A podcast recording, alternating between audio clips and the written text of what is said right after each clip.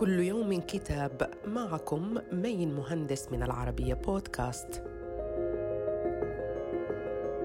نتناول اليوم كتاب القبطان البري للشاعر المغربي عبد الرحيم الخصار إنه ديوان شعري تتوزعه إحدى عشرة قصيدة تتكون من نصوص مركبة كل نص له محور موحد منتهيا إلى أن القبطان البري هو الشاعر نفسه والمحيط هو الحياة والأمواج هي تعاقب الليل والنهار.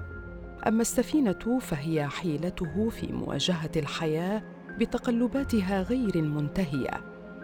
يعالج فيه حال الإنسان المحاصر بأتعابه وأحلامه وهواجسه التي يبحر بها في اليابسة دون سفينة أو بحر. صدر كتاب القبطان البري عن دار منشورات المتوسط وإلى اللقاء مع كتاب جديد.